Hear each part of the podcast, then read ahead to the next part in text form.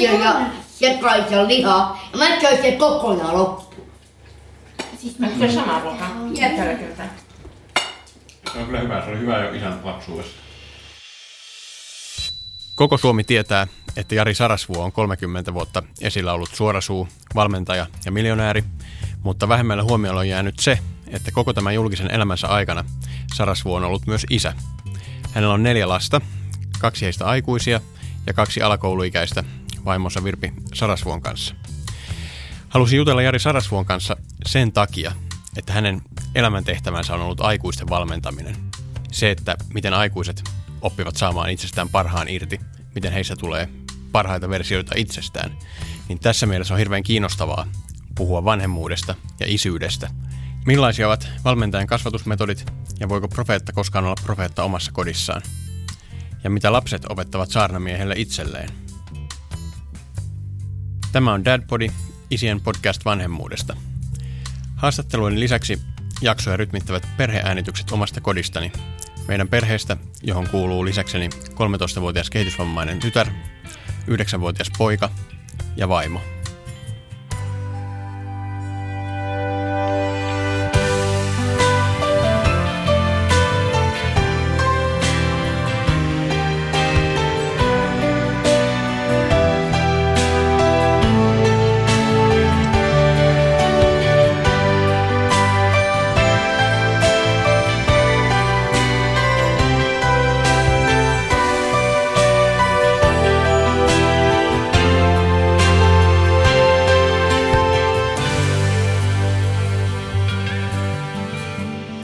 Mainoskatko. Wow, saaks mäkin? On Paula lehmä cool Se voittaa kaikki muut. Saa vanukkaasta täplikkaan ja se vie kielen. mennessään. Vaniljasuklaa. Suklaa vaniljaa. Paulalla on villit rillit. Paulan tekee Dr. Ötker. Nyt kaupoissa. Hurjan herkullinen laktoositon uutuus. Paula suklaapähkinä. Mulla on ollut siis kaksi pitkää, hyvää, rakkauden täyttämää liittoa. Kahden eri naisen kanssa tietenkin. Tässä tapauksessa naisen kanssa. Uh, ensimmäinen oli se, missä äh, mä rakensin tätä nykyistä elämää, eli se oli dynamiikaltaan hyvin erilainen mm. kuin tämä nykyinen perhe. Eli ensimmäinen oli levoton, suurelta osin siis kaoottinen, koska mä tein töitä ihan valtavasti ja piti maailma vallottaa ja imperiumeen rakentaa ja mahdottomia haaveilla. Ja se oli semmoista niin kuin pojasta mieheksi tarina, mm. jossa onnistuin kyllä... Ö, mä, mä olin tavattoman onnekas. Mulla oli, oli hyvä vaimo, vaikka me emme olleet avioliitossa, siis tämmöisessä niin. Yhteiskunnan tarkoittamassa avioliitossa, mutta, mutta olimme siis 24 vuotta yhdessä. Ja, ja mä, olin, mä olin onnekas ja sitten omalta puoleltani jotenkin onnistuin pitää sen kasassa aika pitkään ja tuli kaksi onnellista, täysipäistä, toimintakykyistä lasta. Ja, ja molemmat siis sekä, sekä vaimoni että minä niin on, on pystytty jatkaa elämää niin hyvin kuin ihminen pystyy nyt ylipäänsä mm. jatkaa. Jälkimmäinen avio, siis nyt mä olen naimisissa Joo. Virpi Sarasvuon kanssa. Mä olen siis avioliitossa ensimmäistä ja viimeistä kertaa elämässäni. Tämä on luonteeltaan hyvin erilainen. Sen tähden, että olette avioliitossa? Ei sillä avioliitolla mitään merkitystä, mutta kun Virpi halusi avioliittoa ja mä ajattelin, että kun kaikki on kokeiltu, niin kokeillaan nyt tämmöistäkin vielä. niin äh, ei, se siitä, äh, ei se siitä sivilisäädystä niin. johdu. Äh, se johtuu siis siitä, että maailma oli vallotettu ja imperiumit oli paitsi rakennettu, ne oli myös luhistunut. Ja, ja tota, pojasta oli ehtinyt kasvaa mies ja suhde vanhemmuuteen ja isyyteen ja miehuuteen oli erilainen mm tietenkin siinä vaiheessa, kun mä 43-vuotiaana rakastuin Virpiin, se oli erilainen mm. kuin mä, mä 20, 23-vuotiaana no ja itse asiassa nuorempana, noin 20-vuotiaana rakastuin Niinaan. Se on kaksi, se on kaksi eri Niin. ihmistä. Se, siis äh, perimältään varmaan sama ihminen, mutta, mutta muutoin niin mm. kaksi täysin erilaista ihmistä. On mennyt moti riisiin ja moti perunaan. Jotain sitä pitää ihminen syödä. Mikä olisi hyvä semmoinen lisäkesti? Sushi. Tunnistaksä itsessäsi ja omassa isyydessäsi jotain tai mitään samoja asioita, mitä sä teit ekalla ja teet tokalla tuotantokaudella? Tunnistan paljonkin. Se, että on saanut onnistua ensimmäisessä liitossa ja kahden ensimmäisen lapsen kanssa ja sitten on saanut onnistua toisessa liitossa niin, ja myös tietenkin tämä on ennen aikaista, kun vielä ei ole toisen liiton lapset murrosiassa. Mehän emme tiedä, mi- mihin se yltyy, mutta, mutta tällä hetkellä mä oon aika luottavainen. Siis en- ennuste on hyvä sen perusteella, mitä mä ensimmäisistä lapsista ja heidän murrosiasta opin. Mutta tietenkin siellä on paljon samaa. Öö, Ihan älyttömästi. Mm. Arvomaailma on sama ja tai no se ei ole identtinen, mutta arvomaailman ydin on, on, kyllä hyvin samankaltainen. Se on, se on pysynyt aika vakaana. Öö, käsitys miehuudesta on samankaltainen. Öö, vanhemmuuden vastuista on samankaltainen. Mutta tietenkin tässä iässä niin se kyky toteuttaa omaa vanhemmuutta on, on kypsempi, mm, kehittyneempi. Mm. Ja sitten totta- kai mä teen paljon töitä, mutta se ei ole samalla tavalla niin kuin kaiken nielevää kuin ensimmäisellä, ensimmäisellä Joo. kerralla. Että, Niin, mä löysin jonkun mm. tota, tosi vanhan valittujen palojen jutun sun tota, ensimmäisen tuotantokauden mm. ajalta. Ja siinä sitten toimittaja kysyi, että minkälainen sä oot niin kotioloissa työpäivän jälkeen. Ja mm. sit sä vastasit, sä olit ehkä mun mielestä jotenkin tota, vähän ehkä vittuuntuneen oloinen siinä haastatteluvastauksissa, mutta tota, se oli silleesti, että sä teet paljon töitä, sä tulet aika myöhään kotiin ja sitten sun täytyy palautua. Sun mm. rooli kotona on silleen tavallaan vähän jotenkin hidas ja niin kuin tavallaan palautuva ja sun täytyy saada olla omissa oloissa ja mm. perhe ei tästä välttämättä aina iloitse. Niin ei ne kyllä siitä kärsinytkään, mutta tämä on kaikki totta. Mutta hyvin nopeastihan siis, jo, jos on vahvan ihmisen kanssa liitossa, niin ei hän ole tarvitseva. Mm.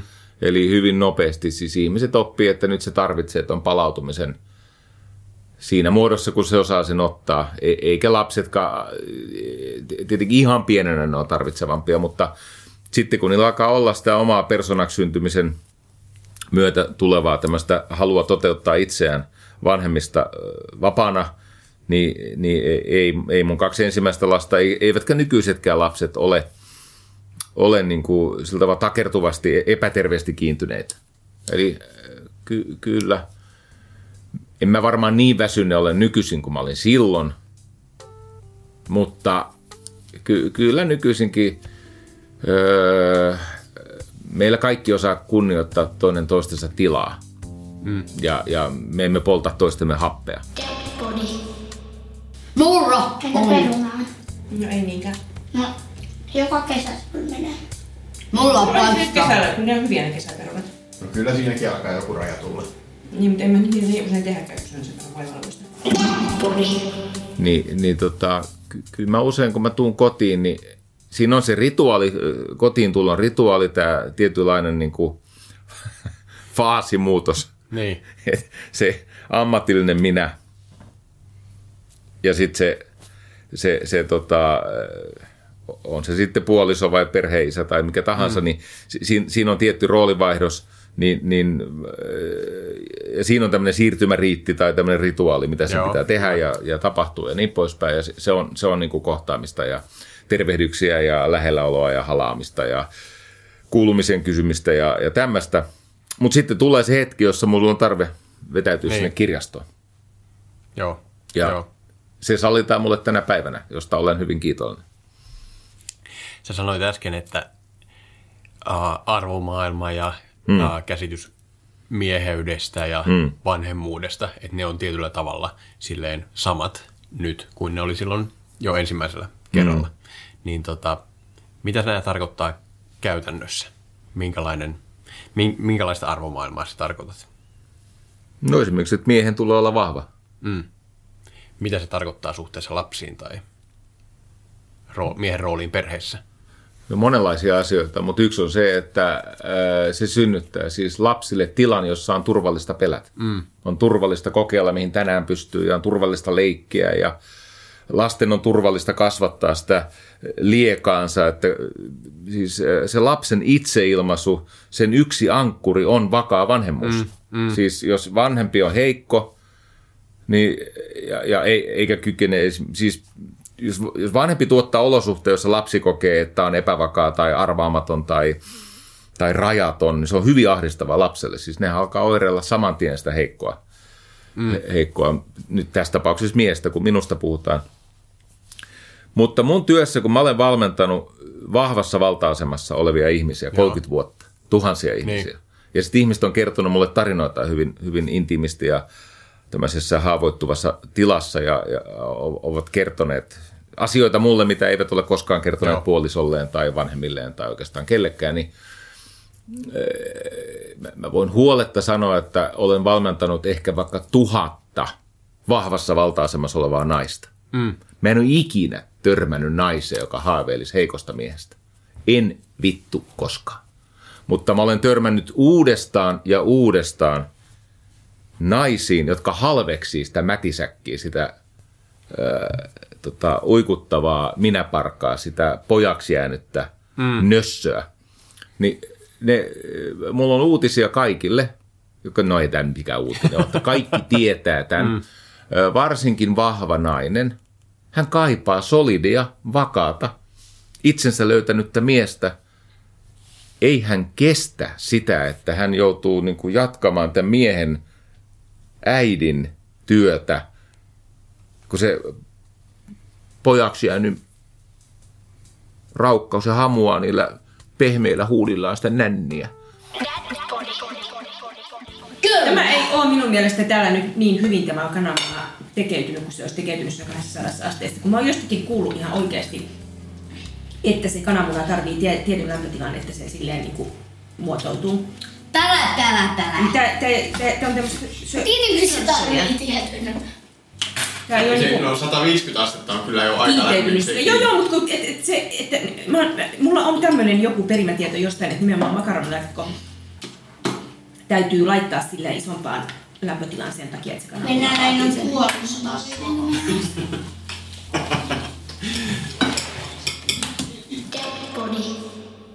hyvä elämä perustuu siihen, että ihmiset kasvavat mittaansa.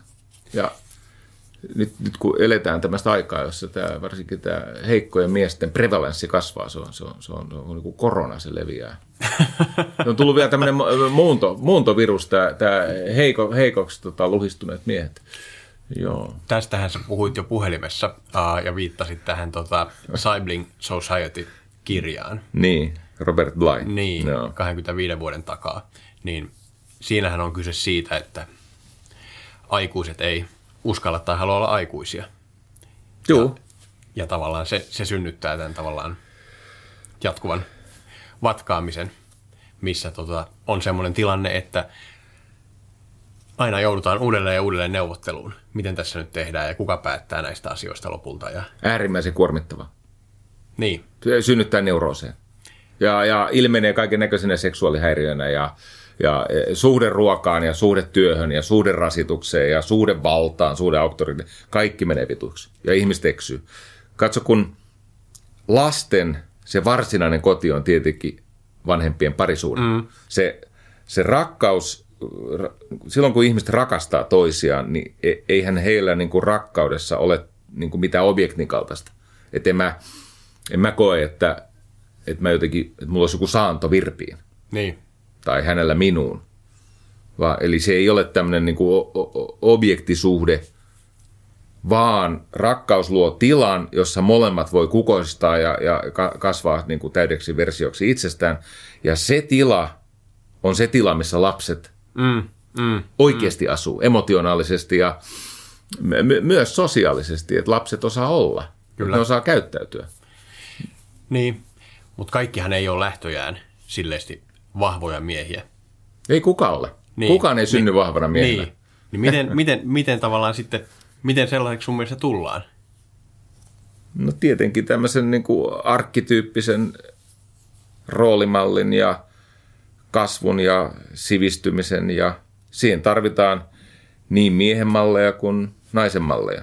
Siihen tarvitaan esimerkiksi sellaista, että siinä miehessä tämä feminiininen energia saa kypsyä. Siis ei ole vahvaa miestä, joka ei olisi feminiininen. Mm. Et jos, jos sulla on vahva mies, joka ei ole feminiininen, ei se mikään vahva, Joo, se joo, on hauras. kyllä. Sehän on, niin kuin, se on tämmöinen piruparka, joka tuolla todistaa itseään. Se, Siis Niin tarkoittaako se vahva sitä, että se mies on paljon, niin kuin, mon, että hänessä on monenlaista? Totta kai. Hänessä esä, elää siis... Niklas, minkä ikäinen sä oot? 43. Niin, mutta sä olet myös kolmevuotias. Kyllä. Ymmärrätkö Joo, joo, ja Ja, sä oot oot 13-vuotias. Kyllä. Juu, juu. Ja sä oot 23-vuotias. Ja nyt tulee se varsinainen, joka on monelle ihmistä käsittää. Sä oot nyt 43, mutta jos hyvin käy, inshallah, mm. sä oot eräänä päivänä 73. Mm. Eli sussa elää eri niin kuin ikäversioita itsestäsi. Juu, juu, kyllä. Nämä on itsestäänselviä nämä nuoremmat, mutta kyllä sinussa elää myös se, se mies, joka on eräänä päivänä nykyniklasta heikompi, no on niin kuin fyysisesti, mutta ää, eh, niin kuin hengessä väkevämpi, mm. kiteytyneempi.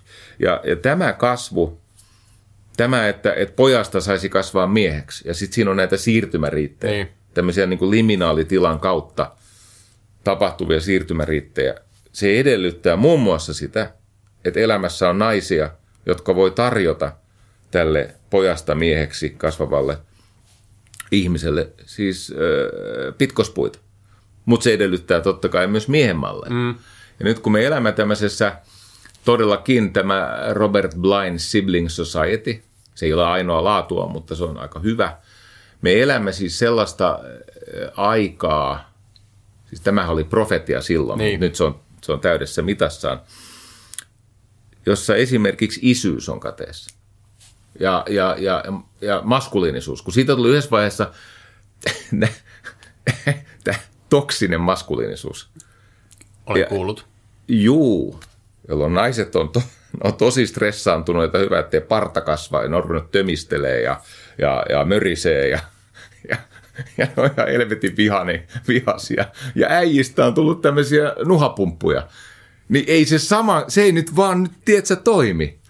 Ja, ja tä, tästä on tietenkin... Niin, no. mm, mutta onko se sitä mieltä, että nuhapumppu tai lainausmerkeissä heikko mies, niin tota, onko siitä isäksi sitten ollenkaan? No kyllä ne siittämään pystyy, että ihan todistettavasti hedelmöittää lapsia. Pystyykö on ne- niistä isäksi, kato, kaikkihan me ollaan vajaita. Mm. Ei mä nyt sitä sano, etteikö he vanhemmuuteen kykenisi. Mutta ei ole siis tavoiteltavaa, että jättää kesken sen oman kasvutarinan. Mm. Tässähän puhutaan nyt ei ihmisarvosta, vaan tässä puhutaan ihanteesta. Niin, niin. Eli, totta kai. Et mieluummin, mieluummin semmoinen lempeä, että jos se herkkyys on haurautta, niin ikävää, mutta sekin on parempi kuin kovuus. Mm. Mä nyt siis sitä sanoa, että sen isän tarvitsisi olla ankara tai, tai tota, lapsiaan tai perhettä jollakin tavalla äh, traumatisoiva sillä omalla, omalla herkkyyden puutteellaan. Äh, Mä vaan tässä nyt ilmaisen sitä niin kuin pettymystä tähän. Niin. Mä rupesin jossakin vaiheessa kato sanoa, että, että silloin kun ihmisten luontainen auktoriteetti on täydessä mitassaan, niin ei tarvitse käyttää valtaa. Mm, niin. Ei tarvitse. Juu, juu, siis ei, ymmärrän. ei, ei, meillä perheessä tarvitse kuria pitää. Niin. Podi. Mutta mä katsoin, että jos mulla on jotain, eh, jotain rikkinäisiä kalsareita, jotka me heitettäisiin tänään roskikseen. Nyt et laita, et mene missään kalsareissa suihkuun, kun menet ihan nakupellenä suihkuun. Ees yksi sukka päällä.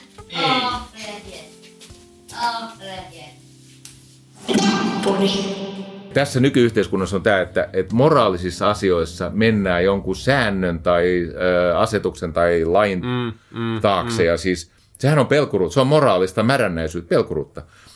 Se oli ensimmäinen. Sitten tuli tämä, joka tulee uudestaan uudestaan näiden älylaitteiden, siis puhelimien ja, ja tablettien kanssa, että ne vakavissaan sanoo, että mitä voi tehdä. Niin. Mitä voi tehdä? Että e- ei sitä voi ottaa pois. Mä että miksei? Mm. Mä voin tulla teille ja ottaa sen pois. Mä voin auttaa tässä. Mä, mä teen tämmöisen niin kuin, Niin, niin. ö, vertaistuki-intervention. Joo. Et miten niin, et voi ottaa pois? Mm. Tai sitten sä vaan ö, tota, vaikka, vaikka katkaiset se liittymä. Niin, kyllä. Et, niin Niin. niin. Mikä Et- näillä on? Ja tämäkin, tämä oli tämmöinen niin kuin mätisäkkinuhapumppu, joka niiskutti siellä, että hän ei voi sille mitään, että se haluaa käyttää sitä laitetta. mm. Mutta onko tosissas? Niin, niin. Kuinka ehdoton sä sitten tuollaisissa asioissa kotona oot, Ei tarvi olla ehdoton. Mm. Tää, tää tästä aika onkin. Ei tarvi pitää kuria. kun Ei- se ei- asia ei- on niin kuin alun pitäen tehty tiettäväksi ja tietynlaiseksi. Hyvän johtajan seurassa on turvallista pelätä. Mm.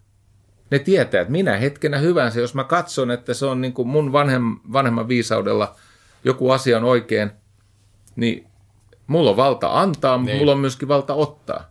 Ja sitten se on tietenkin niin, että ensisijaista on tehdä liitto vanhempien välillä. Mm. Siis ihan kauheata on se, että jos vanhemmat on keskenään jatkuvasti Niin, lastensa edes eri mieltä Joo, siitä, joo. että miten lapselle tuotetaan turvallinen lapsuus.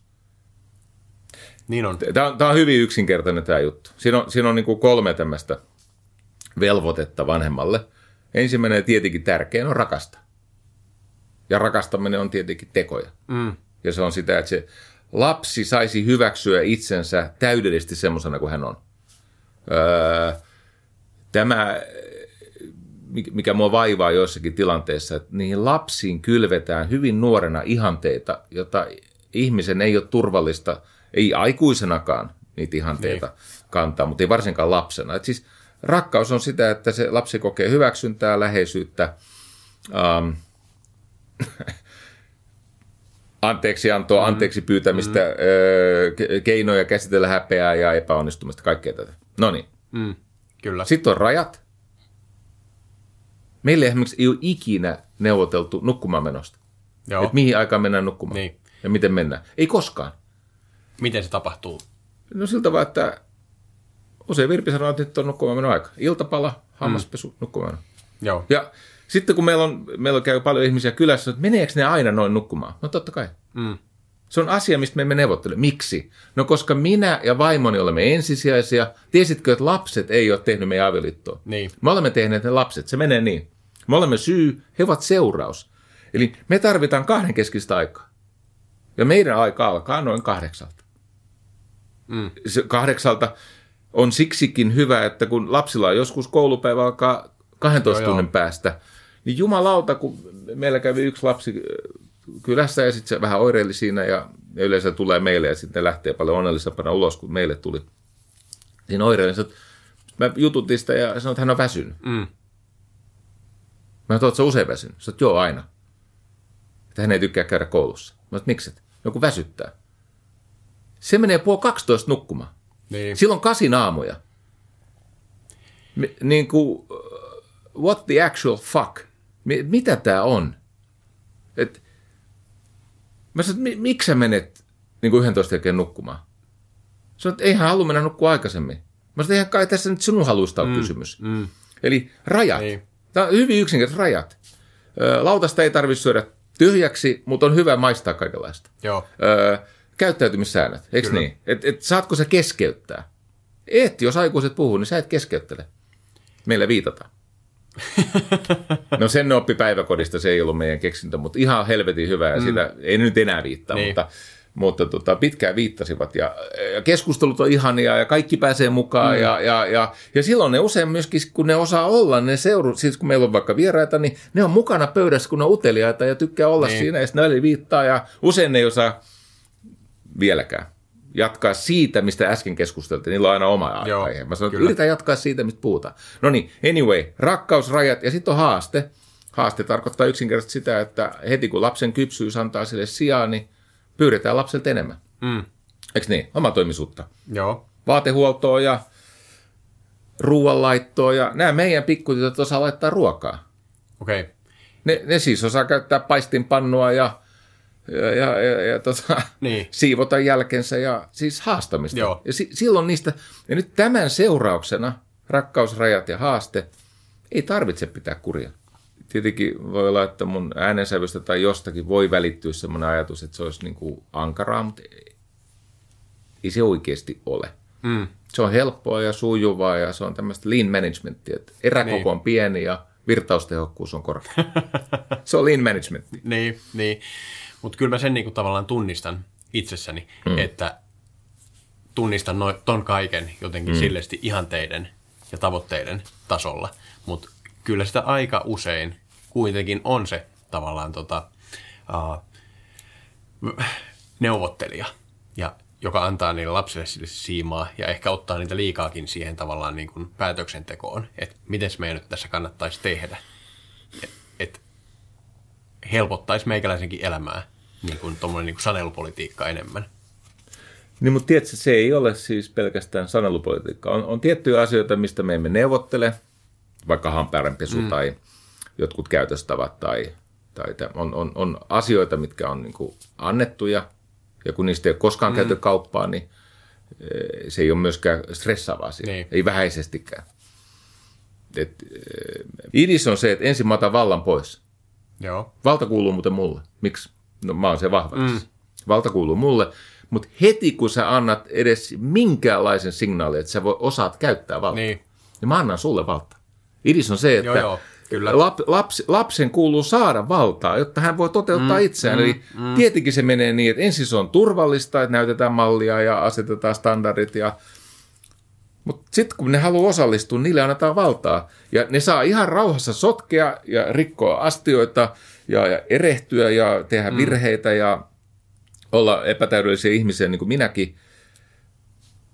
Sitten tulee se hetki, jossa on viisasta ottaa sitä valtaa takaisin. Se on Niin. tämmöistä siis Vaihtokauppaa vähän. vaihtokauppaa. Ja sitten lopputulos on se, että ö, ne on hyvin itsenäisiä, mm. ne on hyvin perusturvallisia, ne luottaa elämään, ne iloitsee, ne on erittäin iloisia molemmat.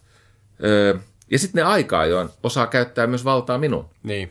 Tarkoitus ei ole, että se on von oben, vaan mm. siitä tulee tosiasiassa, niin kuin, se on hyvin dynaaminen, egalitaarinen. Joo. Joo, Onhan meillä niin. siis Virpinkin kanssa, että välillä Virpi on aloitteellinen, mm. eli hän tosiasiassa vie sitä Joo. juttua, ja välillä mä oon aloitteellinen. Joo. Eli Joo. a- aloitevuoro vaihtuu. Ja silloin se toimii. Kyllä. Sä sanoit jo puhelimessa, kun näistä mm. vähän niin kuin alustavasti puhuttiin ja taustoitettiin mm. tätä hommaa, että sä et neuvottele asemastasi. En. Niin tota, Mä oon niiden lasten isä, tiedätkö? niin. Se on Kyllä, näin. näin on. Ja ne rakastaa sitä. Niin. Mutta miten toi ajatus suhtautuu tavallaan uh, omien virheiden myöntämiseen? Pitääkö toi sisällään ajatuksen siitä, että te vanhemmat olette aina oikeassa? Ei, ei päinvastoin. Erityisesti mä oon aika usein väärässä, koska mä oon impulsiivinen, ailahtelevainen, joskus harkitsematon mun vanhemmuuteen ja mun niin kuin miehen mm. rooliin ja asemaan kuuluu esimerkiksi anteeksi pyytäminen. Mä oon väärässä, mä tunnustan sen. Joo. Se on jännä juttu, kun ne näkee, että isä on väärässä ja se sanoo sen. Mun tavoite on siis sanoa se ennen kuin ne sanoo. Mm. Nehän alkaa olla sen ikäisiä. Niin, että niin. kyllä ne osaa sanoa, että isä, että se ei ole noin. Tai että viimeksi sanoit näin. Eli kun mä nostan lapasen pystyyn ja mulla on vähän kiire, et, et, koska tie, ja tietenkin jos he ehtii sanoa, että hei, tämä ei mm. mennyt oikein, niin silloin mä en ollut valpas. Niin. Jos mä ehdin sanoa, niin ne hyväksyy sen. Nyt kun mä pyydän anteeksi tai totean, että mä oon tehnyt virheen tai jossakin asiassa oli vaikka kohtuuton tai ylimitotin jotain, niin se näkyy heissä myös. Eli he toimii vastavuoroisesti niin, että he pyytää anteeksi Niin. tai sanoo, Niin. että tämä meni pieleen. Ja sitten he uskaltaa paljastaa erilaisia juttuja. Lapset alkaa tosi varhain salata asioita vanhemmiltaan. Siis todella nuorena Kyllä. alkaa valehdella ja alkaa kätkeä juttuja, jos ei ole turvallista olla epätäydellinen. Sitten se on jännä juttu, se anteeksi pyyntö on myöskin vapaudu vankilasta kortti. Niin. Se tarkoittaa sitä, että siihen ei palata. Joo, kyllä. Se on totta. Siihen ei palata, ei seuraavassa mm, keskustelussa, mm, eikä sitä laajenneta sitä keskustelua, vaan kun se ihminen pyytää anteeksi, Kyllä. niin hän on vapaa. Joo, joo. Ja se on myös semmoinen asia, että siihen ei saa palata, Ei tietenkään. koska se olisi niinku sääntöjen rikkomista. Mutta ajatus on se, että niin vähän mun häpeää niin. siirtyisi omiin lapsiin niin kuin ikinä mahdollista. Mm. Jotta se sukupolvikirous eräänä päivänä päättyisi. Ja tämä edellyttää siis avoimuutta, oman rajallisuuden ja virheellisyyden ja keskenkasvuisuuden ja luonnevikaisuuden suhteen. Toimii aivan uskomattomalla tavalla. Mikä on semmoinen asia, mitä sä oot viimeksi pyytänyt lapsilta anteeksi?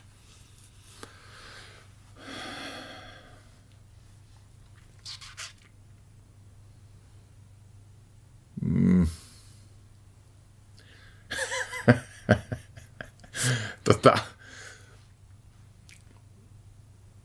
ö, ostin siis äh, Neil Gaimanin skandinaavinen mytologiakirjan, jossa oli tarinoita siis näistä Odineista mm. ja Lokeista ja Freijoista ja näistä. Ja ö, tykkään opettaa symboliikkaa ja mytologiaa lapsilleni ja ne on ihania tarinoita. Ja ne on ehkä vähän pitkiä. Ja sitten innoissani luin niitä iltasaduksia. No okei, ne meni ihan kivasti ne tarinat, mutta ne on ehkä pitkiä. Ja sitten saatto käydä niin, että kun mä niitä luin, niin sitten yhtenä iltana lapset pyysivät, että jos mä lukisin jotain vähän kepe- ke- kevyempää. Tiedätkö, tämä loukkasi minua henkilökohtaisesti. Pahoitin tästä mieleni. Ja saatoin ilmaista sen, että nyt vittu mitä akuankkaa vedetään. Nyt vedetään Neil Gaimanin skandinaavista mytologiaa ja sitten mä huomasin, että se mun pikkumaisuus seuraavana päivänä mm. tuli esiin ja sitten mä tajusin, että eh- eh- ehkä mä olin vähän liian paljon oma itseni. niin, ne, ne tuli semmoisen delegaation kanssa mm. pyytämään, niin kuin ne muodosti delegaation, ne oli selvästi neuvotellut, että mi- mikä julkilausuma tulee ja sitten tuli niin kuin pyytääkseen anteeksi, että nämä mun mytologijutut ei eilen kiinnostanut. Ja sitten mä tajusin, että tämä on mennyt yli, niin mä sanoin, että hei nyt on semmoinen hetki, että mä joudun pyytää anteeksi. Et mä ymmärrän, että se kesti 45 mm. minuuttia. Mutta se menee mahtavasti silloin, kun mo- molemmilla on oikeus olla vaillinainen versio itsestään ja aika nuorena ne oppii tämän. Ja No oli, joo. No, Siitä tuli hyvä jatkuu? keskustelu. Vaihdoitteko te kirjaa? L- Luit sä lyhyimmissä pätkissä sitä samaa kirjaa? No täytyy myöntää, että siellä on siis, me ollaan kohdassa Freijan häät, jossa siis Freija vähän niin kuin pakkonaitetaan yhdelle jätille ja se, että tämä, Eli te ette ole vaihtanut kirjaa. ei vaan se on holdissa. Me emme ole vielä palanneet siihen ja nyt äh, Virpi vetää jotain, jotain tota, ei, mitähän se vetäisi, jotain, jotain tämmöistä El- Ella-kirjaa. Se vetää semmoista aika paljon arkisempaa juttua, että mä odotan mun tilaisuutta. Mutta voi olla, että mä sössin tämän jutun. voi, voi olla, että paluuta jo. Voi olla, että se kirja jää kesken. Tota, miten semmoinen asia sitten, mä ainakin itse isänä ja vanhempana tunnistan hirveän mm. monta toistuvaa asiaa, mm. missä mä aina niin kuin mokaan ja tavallaan niin kuin, et huomaan sen, että tässä asiassa mä epäonnistun aika usein. Mm. Tämä on mulle jotenkin tyypillistä. Niin tunnistatko itsessäsi jotain tyypillisiä? Miten sä epäonnistut? Joo. Ja siinä on muuten, siinä on semmoinen jännä, jännä, työsarka edessä. Siis lapset on sanottanut sen ankaruudeksi. Toki se heidän mytologiansa suhteessa oma isänsä menee niin, että he nauttii, että on tosi hyvä, että mä oon ankara, koska sit mä oon myöskin hauska ja rakastava. Mutta ne palaa tähän mun ankaruuteen aika usein. No mähän en ole siis siinä mielessä siis patriarkaalisesti ankara. Mm eikä meillä kajota lapsia, eikä, eikä niin kuin, ei, se ole siis ankaruutta, mutta heidän kielessään se on ankaruutta. Tosiasiassa on kysymys kärsimättömyydestä ja niin kuin stressaantuneisuudesta. Mm. Ja sitten mä huomaan, että nyt kun sä tätä kysyit, että mun pitää käydä tämmöinen työskentelymääritelmäkeskustelu. Eli se, mitä he nyt virheellisesti kutsuu ankaruudeksi, niin se pitää korvata oikealla sanalla. Se on kärsimättömyyttä. Ja mä luulen, että se käy ihan hyvin. Me ollaan nimittäin käyty tämmöisiä yllättävän vaikeita käsitteellisiä keskusteluita. Eli missä mä toistuvasti huomaan epäonnistuvani, niin jos mä kohtelisin asiakkaita samalla, anteeksi mä sanon väärinpäin, jos mä kohtelisin lapsiani samalla tavalla kuin mä kohtelen vaikka asiakkaita tai työkavereita. Mm. Tämä on tämmöinen vanha neuvo. Öö, mulla oli, oli tota ystävä ja asiakas, jo, jo, jo, joka feilasi kolme pitkää liittoa. Tai siis kolme vakavaa liittoa, niin. siis kolme tämmöistä niin kuin, niin kuin ihan oikeita parisuudetta feilas ne ja tämä oli ihan mahtava myyjä, aivan, aivan mahtava niin kuin asiakastyöntekijä ja rakastettu työkaveri. Ja sitten mä sanoin, kun se, tämä tyyppi tuli mun luokse, että miksi hän niin kuin sarja feilaa näitä parisuhteita. Mm. Mä sanoin, että se on hyvin yksinkertaista. Jos sä kohtelisit sun puolisoa niin kuin sä kohtelet sun parasta asiakasta, niin sä et olisi feilannut yhtäkään.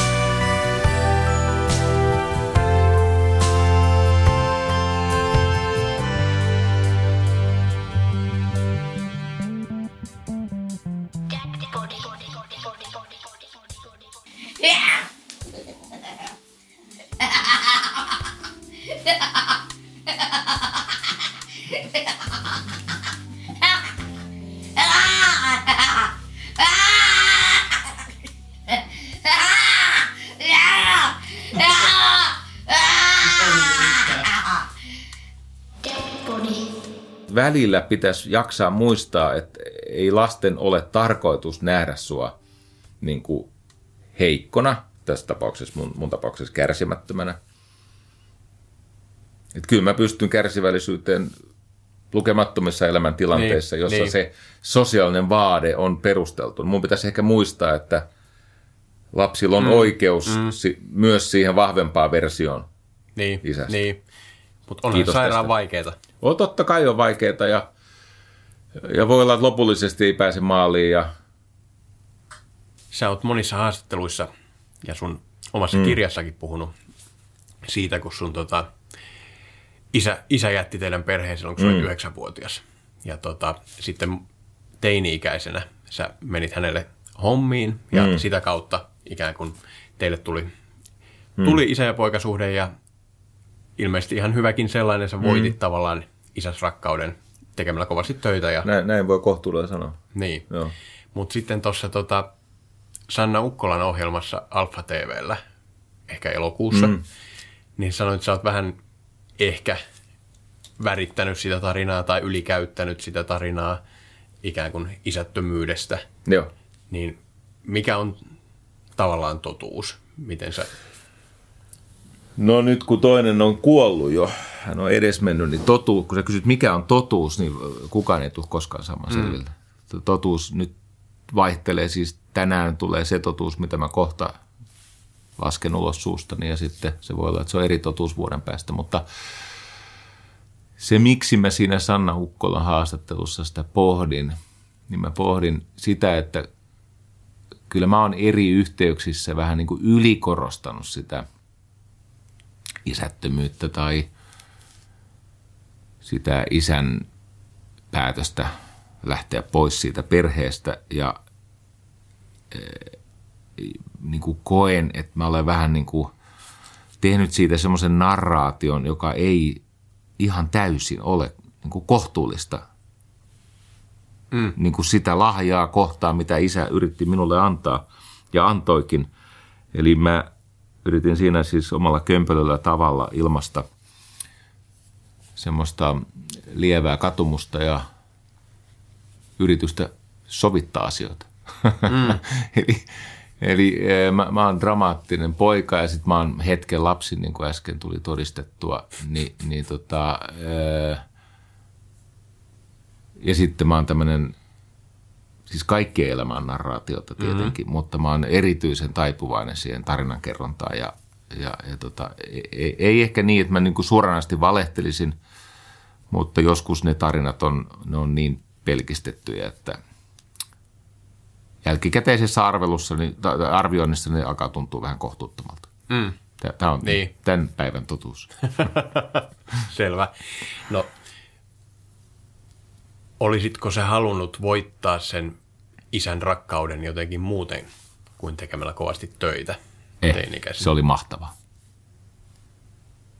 Mm. Isän tehtävä suhteessa poikaan on viedä se poika pois sieltä hameen alta tai saada se poika luopumaan äidin nännistä. Niin. Ky- kyllä kyllä tota, yksi isän lahja pojalle voi olla se, että se poika, poika tota, löytää sen soturiarkkityypin itsestään ja kokee elämässään, että miltä tuntuu siis oikeasti rasittua työnteossa. Niin. Se oli, se oli hieno lahja. Se oli, mä, mä, mä luulen, että se on, se on keskeinen osa mun miehuutta. Voi olla, että jälkikäteen mä oon liioitellut sitä työntekoa ja, ja se, on, se on ehkä vähän niin kuin, saattanut mun tapauksessa mennä yli, niin kuin mulla on taipumusta. Vain liikaa on tarpeeksi. Mutta silti verrattuna, kun nykyisin on niitä, jo- joille kukaan ei ole koskaan opettanut sitä mm. työssä väsymisen ja rasittumisen ja rispaantumisen arvoa. Sitä, että, että miten arvokasta on tulla kotiin väsyneenä ja vähän runnel, niin kuin mustelmilla. Öö, kun mä puhun tästä isättömästä yhteiskunnasta, kyllä sen voi opettaa myös äiti, mutta se on vaikeaa, koska äidillä ja pojalla on niin usein semmoinen epäterve, suorastaan seksuaalisoitunut semmoinen kummallinen kiintymyssuhde, joka ei, ei ole hyväksi pojalle, mutta ei ole kyllä äidillekään. Sen takia äidit on niin vihaisia sitten vuorollaan minialle, kun se, ja se siirtää tyttärinsäkin niitä kirouksia. Anyway, kyllä mä pitäisin tätä soturiarkkityypin siementämistä myös nykypoikkiin oikein hyödyllisenä. Mm. Nyt, nythän on, on, on ihan hyväksyttävää, että se po, poika ei polvet ruvella tuolla tee työtä. Niin. No miten sun, ymmärtääkseni, eikö se ole niin, että sun vanhin lapsi on poika? Mm. Miten tämä kuvio hänen kanssaan, opetitko sä hänelle tällaista? No en varmaan ehkä yhtä, yhtä tota, mä sanon väliin tämmöisen lauseen. Tiesitkö Niklas, että kaikki kasvu edellyttää traumaa?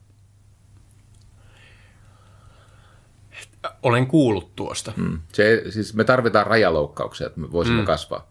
Siis tarvitaan tätä meidän tasapainotilan homeostaasin häirintää. Mm.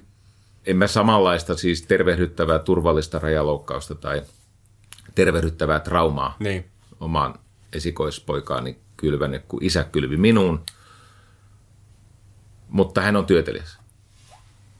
Kyllä hän, hän työelämässä pärjää. Ja ehkä on hyvä, että mä onnistuin laimentaa sitä. Niin. Et varmaan mä sain sitä niin, kun sanotaan, että lääkkeen ja myrkyn välinen ero Mm. Niin. on annostus, niin voi olla, että mä sain sen niin kuin semmoisena annoksena, että se meni Myrkkyä. myrkyn puolelle. Ja, ja, ja Janille se on varmaankin ollut enemmän lääke. Joo. No miten tämä tematiikka suhteessa siihen, että sun ja Virpin lapset on tyttöjä? Mm. Onko se asetelma erilainen? Oo, mutta mä opetan niistä salaa vähän poikki. Sähän työssäsi kohtaat tätä, Mm. että aikuiset kertoo, kohtaat aikuisia ihmisiä, jotka on niinku tietynlaisen tarinoiden vankeja, mm. ja sun, sun ehkä työ on tavallaan heidän niinku uudelleen ohjelmoimista, Kyllä. jotta ne pääsee irti siitä tarinasta. Mm. Niin uh, miten isänä, kun tässä tulee se kysymys, että se alkuperäinen tarina, mm. se alkuperäinen ohjelmisto, sen pitäisi olla semmoinen, että se ei tarvii uudelleen kirjoittaa. Voiko se edes olla semmoinen? Niin, no se on se kysymys. Ei voi. Mm. Ottaen huomioon, että siinä on kaveri, joka ei pyri eteenpäin eikä parantamaan itseään, niin tuli muuten aika hieno kysymys. Mm, keksin itse. Jumalauta, tuli hieno kysymys. Tuli siis eksistentialistisesti todella relevantti kysymys. Totta kai vanhemmat lyö aina lapsiinsa haavoja, joista toipumiseen lapset käyttää aikuisikänsä. Vanhemmat siirtää oman versionsa tarinasta, joka on tietenkin vaillinainen ja osittain väärä versio. Ja sitten aikuisuus ja ihmisenä kasvaminen ja kypsyminen on sitä, että sä löydät paremman version siitä tarinasta, mitä vanhemmat yritti tarjota, tai vaihdat tarinaa kokonaan. Tota, sun, sun tarinassa, mitä sä oot itsellesi mm. pitkään kertonut, niin sun isällä oli rooli sen niin kuin tietynlaisuuden vuoksi hän mm. jä, jä, jätti teidän perheen ja sitten löysit hänet mm. uudelleen tai niin kuin mm. menit hänen tykönsä ja näin. Mitä sä luulet, mitkä on ne asiat sinusta, mitä sun lapset omassa tarinassaan tulee kertomaan? Ilokseni samantyyppisiä asioita kuin mitä me isältä sain. Isältä mä opin suvaitsevaisuutta. Mm. Kauan ennen kuin edes tiesin niin kuin ihan oikeita nimitystä näille ilmiöille, niin mä, mä, mä, oon, mä oon kokenut aina siis toiseuden ja erilaisuuden hyväksyttäväksi ja kiinnostavaksi ja stimuloivaksi. Isä opetti omalla esimerkillään, miten suhtaudutaan vaikka seksuaalisiin vähemmistöihin tai no kaikenlaisia ihmisiä, hyvin erilaisia mm. ihmisiä. Ihmisiä, jotka on takamatkalaisia tai jotka ei ole edes niin kuin täysmittaisesti lähimmäisiä, vaan he ovat vähimmäisiä. Siis vaurioituneita ihmisiä. Isä oli hyvin, hän oli tämmöinen rakkauden kulkukoira. Hän osasi rakastaa. Joo. Ja mutta lapsethan ei kerro vanhemmistaan sitä tarinaa pelkästään niin kuin vanhempien hyvien ominaisuuksien kautta, mm. vaan ne nostaa siihen myös huonot ominaisuudet. Kyllä. Että hitto soiko, kun se faija oli aina tällainen. mm. Niin mitä ne on sun kohdalla? Mitä luulet? no varmasti siis tämä kärsimättömyys ja tietynlainen äkkipikaisuus. Öö, vaikka äsken markkinoin huomattavasti todellisuutta parempaa versiota itsestäni, mutta nyt kun sä pystyit tuohon, mihin sä pystyit, niin mäkin yritän seurata perässä. niin äh, mulla on kyllä semmoinen vika, että poiketen esimerkiksi vaimostani, Virpistäni, mä käytän valtaa niin kuin ylimitoitetusti. Mä liiottelen, vai liikaa on tarpeen. Eli tilanteessa, jossa vielä vähäisempi vallankäyttö tekisi sen työn. Mä tietenkin opetan asiakkaille kohtuullista korvausta vastaan tämmöisiä mantroja, että ei niin paljon kuin on mahdollista, vaan niin vähän kuin on tarpeen. Mm. Tai mä opetan, että vähän liian vähän on paljon paljon enemmän kuin vähänkin liian paljon, mikä on Joo. totta kasvatuksessa. Mutta sitten jos kun sä kysyit ja, ja, ja tunsin velvoittavaksi vastata rehellisesti, niin mä mietin sitä omaa tapaani kanssa käydä ja,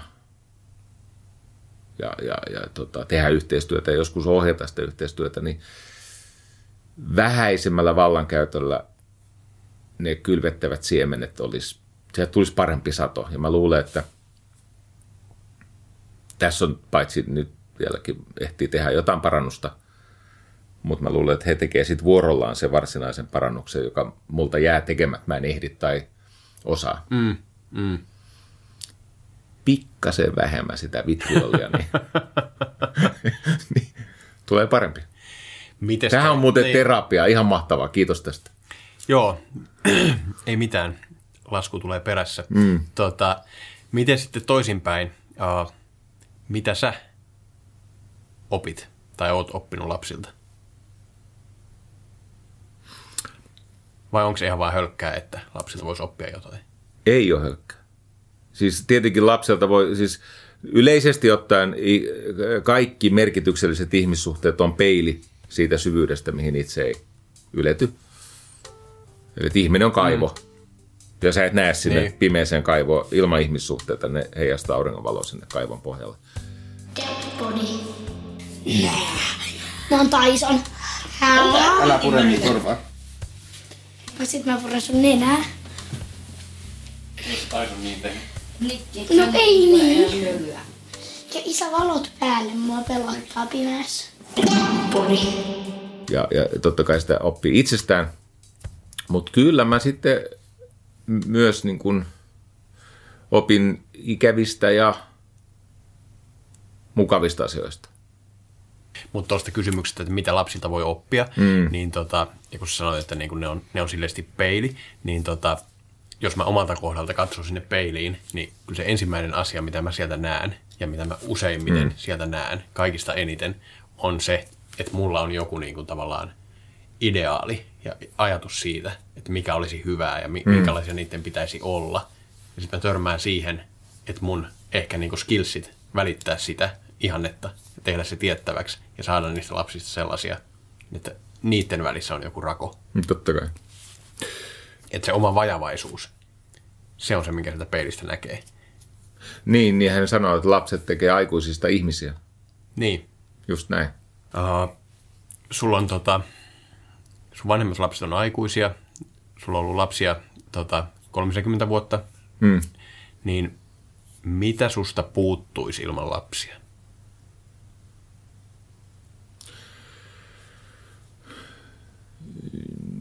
Sanotaan, että tota, olisin tietenkin matkustanut ihan valtavasti enemmän.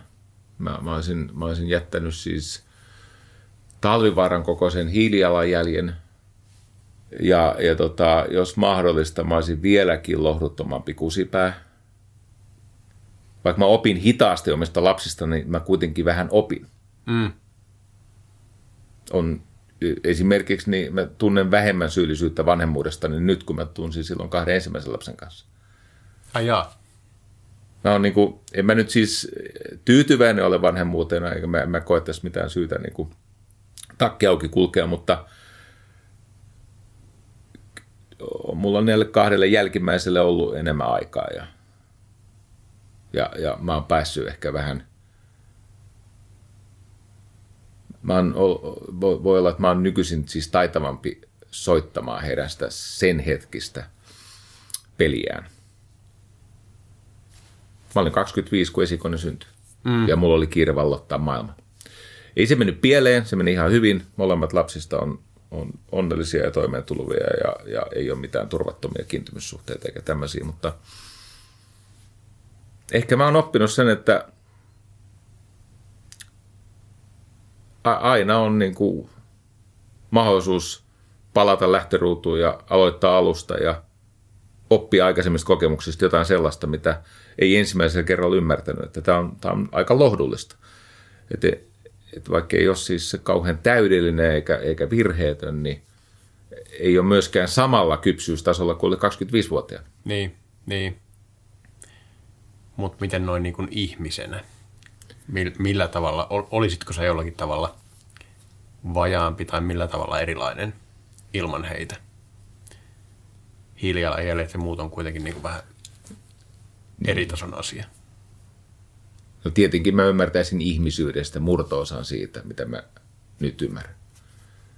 Mm. Siis äh, niiden teemojen tutkiminen, mitä mä työkseni teen, niin lapsethan on tietynlainen laboratorio. Niin. Kun totean, että ne on ollut siis ihmisyyden, sekä niin. biologisen että kulttuurillisen ihmisyyden tämmöisiä siis niin kuin valtavia opetuskirjastoja. Mm. Ja sitten se, mikä on se oma rooli, kun te, vanhemmat aina liiottelee oman kasvatuksensa niin. vaikutuksia. Okei, se voit aiheuttaa vahinkoa, siis sen efekti voi olla iso. Kyllä. Va- vahinko, siis vaurion. Mutta sitten se, että kuinka paljon hyvällä kasvatuksella voi nostaa lapsen mm. tasoa, niin mm. se on käytännössä olematon. Niin, kyllä. Se on olematon, koska edelleen se kuuluu ihmislajiin ja sitten siellä on muinaiset liskonaivot. Näihin kuvia tunnelmiin. Kiitos Jari. Hei kiitos. Toivottavasti tota, meidän suhde kesti tämän. Jari Sarasvuon tapaaminen hänen kotinsa saunarakennuksessa Kauniaisissa oli erikoinen tilanne. Haastelu alkoi jonkinlaisella alfauroksen sapelin kalistelulla, mutta lopulta päästiin ihan oikeisiin oivalluksiin vanhemmuudesta. Ehkä mulle päällimmäisenä jäi lopulta mieleen se, että kaiken muun saarnamieheytensä ohella Sarasvuo tuntuu olevan myös tällaisen perinteisen rajoja ja rakkautta lasten kasvatuksen saarnamies. Tämä oli Deadpodin ensimmäisen kauden viimeinen jakso. Kuullaan myöhemmin.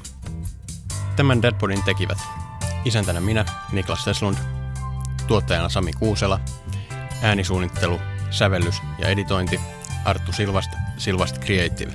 Kiitokset myös perheelle, Ellille, Untolle ja Liisalle.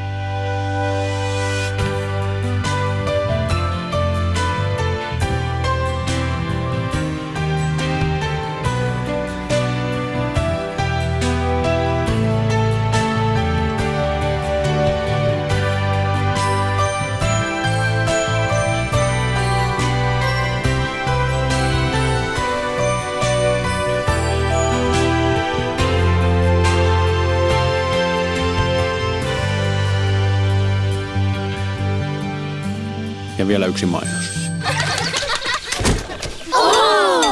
Wow, saaks mäkin? On Paulan lehmä cool Se voittaa kaikki muut.